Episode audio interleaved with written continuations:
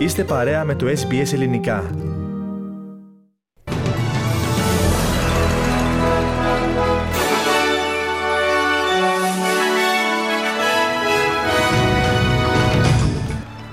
Τουλάχιστον 20 ομογενείς τιμήθηκαν σήμερα από την Αυστραλιανή πολιτεία. Πρώτη συνάντηση αξιωματούχων Κίνας και Αυστραλίας μετά από το πάγωμα στις σχέσεις των δύο χωρών. Νέε απειλέ Ερντογάν θα πάθετε ότι και η προγονή σας προειδοποίησε την Ελλάδα. Κονδύλια των 132 εκατομμυρίων δολαρίων για την υπηρεσία έκτακτης ανάγκης στη Νέα Νοτιοβαλή ανακοίνωσε η πολιτική κυβέρνηση και. Νίκη και προδιά στον όμιλο της Εθνικής Ελλάδας στο Nations League.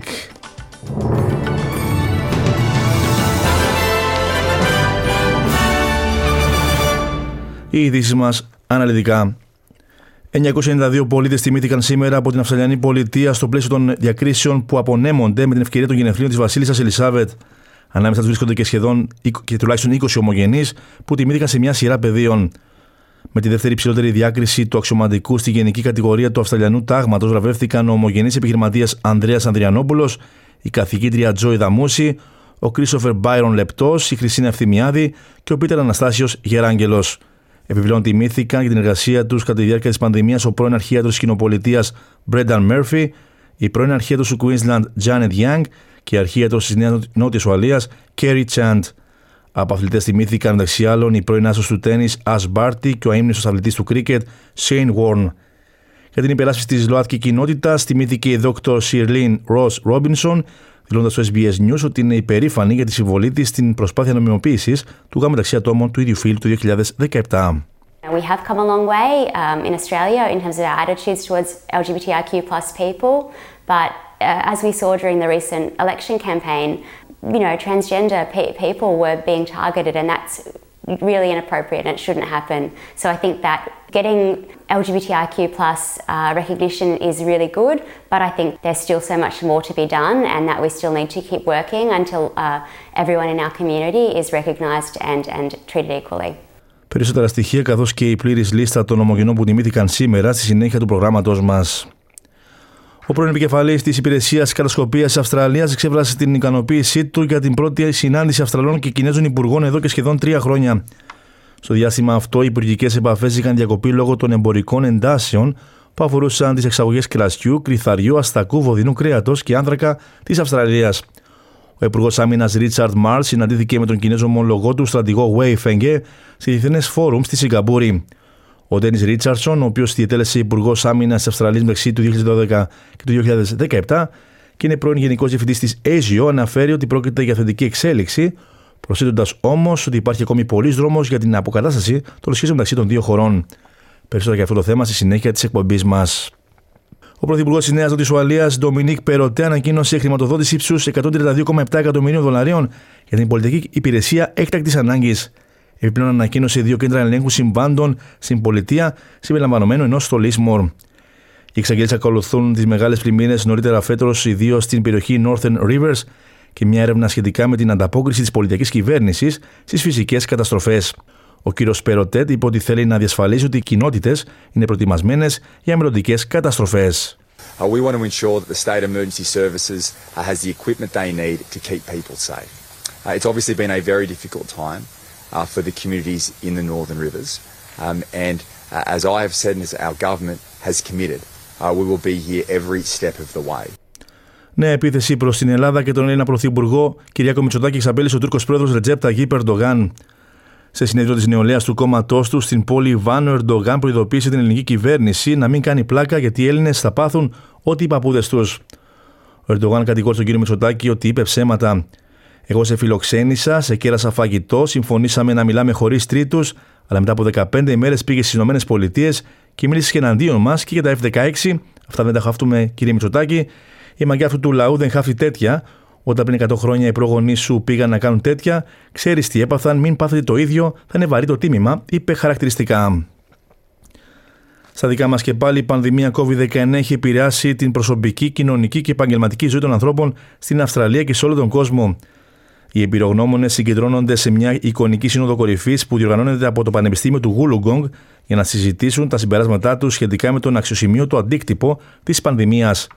Ένα βασικό θέμα στην ατζέντα είναι το κλείσιμο των συνόρων, το οποίο άφησε πολλούς ναυτικούς αποκλεισμένους στον Ειρηνικό, προκαλώντας κρίση στην εφοδιαστική αλυσίδα. Η Μαρία Μποροβνίκ, ανώτερη λέκτορα στο Πανεπιστήμιο Μασέι της Νέας Ζηλανδίας, ανέφερε πως εκατοντάδες ναυτικοί στο Κυριμπάτι θέλουν υποκαθεστώς αβεβαιότητας. The long waiting time in transition has affected many of the men's mental health. Crew members have also expect, expressed fear that once they return home, they may never be employed as international seafarers again. Ο Γενικό Αγγελέα τη Νότια Αυστραλία αναφέρει ότι η πολιτεία θα εφαρμόσει μια φωνή θαγενών στο Κοινοβούλιο στο επόμενο έτο. Ο πρώτο Γενικό Αγγελέα τη Πολιτεία που κατάγεται από την οικογένεια Θαγενών, ο Κιά Μαχ, λέει ότι το όργανο θα παρέχει συμβουλές στην πολιτική κυβέρνηση, όπως ζητείται από τη δήλωση Ουλουρού από την καρδιά. Ο κύριος Μάχ είπε ότι είναι σημαντικό οι πολιτικές κυβερνήσεις να υιοθετήσουν κάτι ανάλογο, καθώς ασχολούνται με πολιτικές που απαιτούν τη συμβολή των ηθαγενών, μεταξύ άλλων στους τομείς της υγείας, της στέγασης, της εκπαίδευσης και της επιβολής του νόμου. Χαιρετίστηκε από ακτιβιστές η πρόταση για μεταρρύθμιση της οπλοκατοχής στις ΗΠΑ.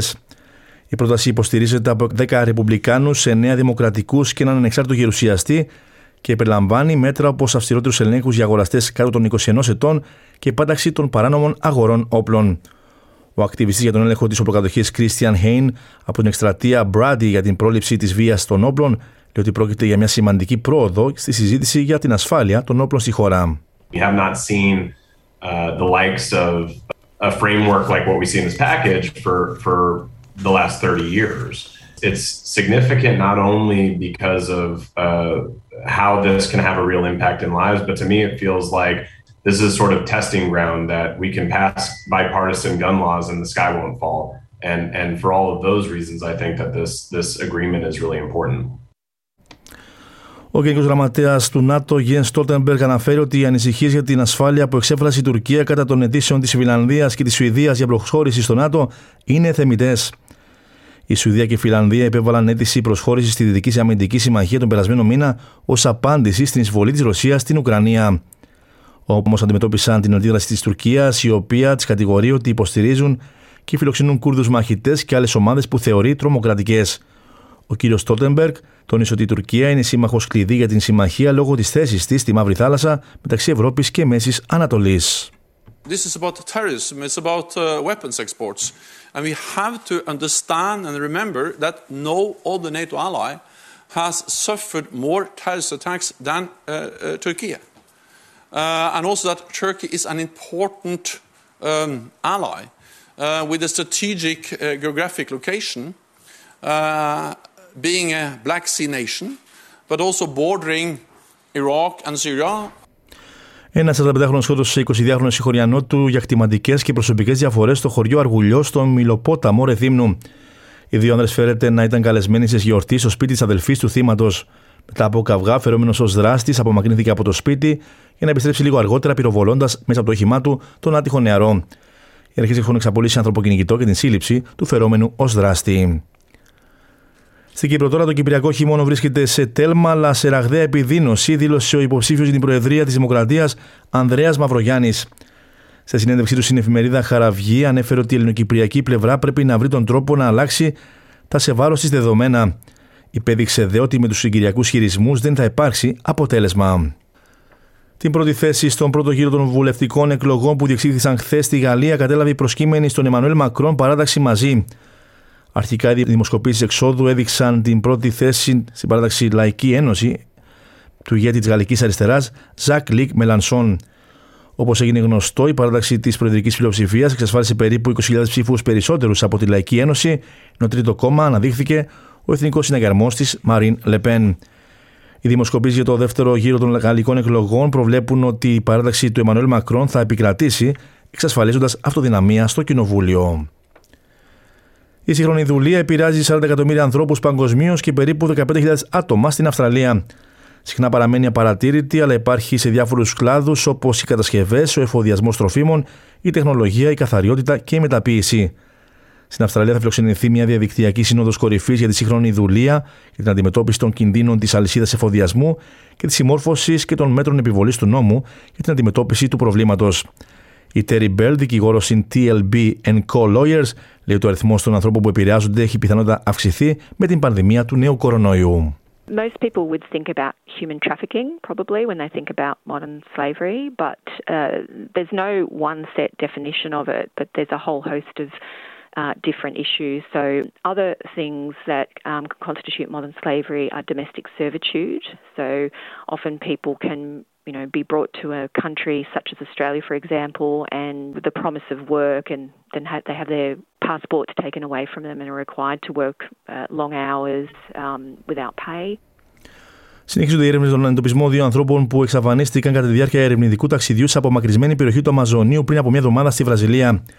Οι πυροσβέστες λένε ότι οι δίτες βρήκαν ένα σακίδιο και ένα φορητό υπολογιστή στην περιοχή όπου εξαφανίστηκαν ο ειδικός των Ιθαγενών Μπρούνο Περέιρα και ο Βρετανός δημοσιογράφος Ντόμ Φίλιπς. Οι εργασίες συνεχίζονται για να επιβεβαιωθεί αν τα αντικείμενα αυτά συνδέονται με τους αγνοούμενους άνδρες. Η τροδικαστική ομάδα εργάζεται επίσης για να διαπιστώσει αν υπάρχει σύνδεση με τα εχνήματο που βρέθηκαν στη βάρκα ενός ψαρά, ο οποίος έχει συλληφθεί ως ύποπτος. Εξετάζουν επίσης πιθανά ανθρώπινα λείψανα που βρέθηκαν κοντά στο σημείο που εκθεάθησαν για τελευταία φορά οι δύο αγνοούμενοι. Σε δηλώσει, το πρόεδρος της Ένωσης Ξένου Τύπου της Βραζιλίας, Edmar Figueiredo, λέει ότι η καθυστέρηση στην ανάπτυξη των ερευνών έχει κοστίσει πολύτιμο χρόνο. It's just to make sure that uh, we are uh, doing what we can do at the moment, which is calling the authorities, the competent authorities, local and national, to just increase the search and to make all the efforts to find them. That's what we want.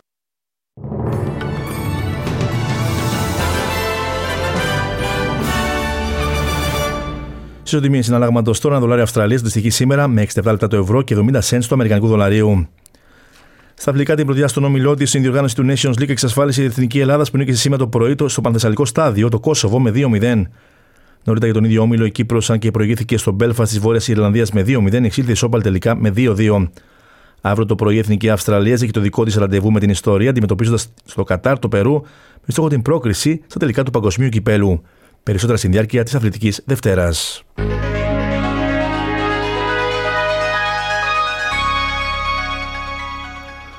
Ολοκληρώνουμε το δελτίο μας με την πρόγνωση του αυριανού καιρού. Σίδνεϊ, η συννεφιά θερμοκρασία θα κοιμανθεί από 6 έως 17 βαθμούς Κελσίου. Μελβούνι, βροχές με 7 έως 13 βαθμούς. Μπρίσμπεν, επίση βροχές με 11 έως 22. Βροχερός ο καιρός και στο Πέρτ με θερμοκρασία να κυμαίνεται από 10 έως 19 βαθμούς. Αδελάιδα, επίση βροχές με 9 έως 17. Καμπέρα, συννεφιά με μείον 1 έως 11 βαθμούς. Συννεφιά και στο Χόμπαρτ με 4 έως 12 βαθμούς.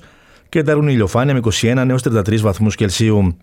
Στην Αθήνα για αναμένεται συννεφιά με 21 έως 32 βαθμούς. Καταιγίδες προβλέπονται για τη Λευκοσία με τη θερμοκρασία εκείνη αυτά είναι από 19 έως 27 βαθμούς Κελσίου. Τέλος του δελτίου ειδήσεων στην σύνταξη και εκφώνηση ήταν ο Στέργος Καστελωρίου. Ακολουθούν μηνύματα του σταθμού μας και συνέχεια πάρε τον Αλέξανδρο Λογοθέτη με τα υπόλοιπα θέματα της σημερινής εκπομπής. Από μένα προς το παρόν, γεια σας.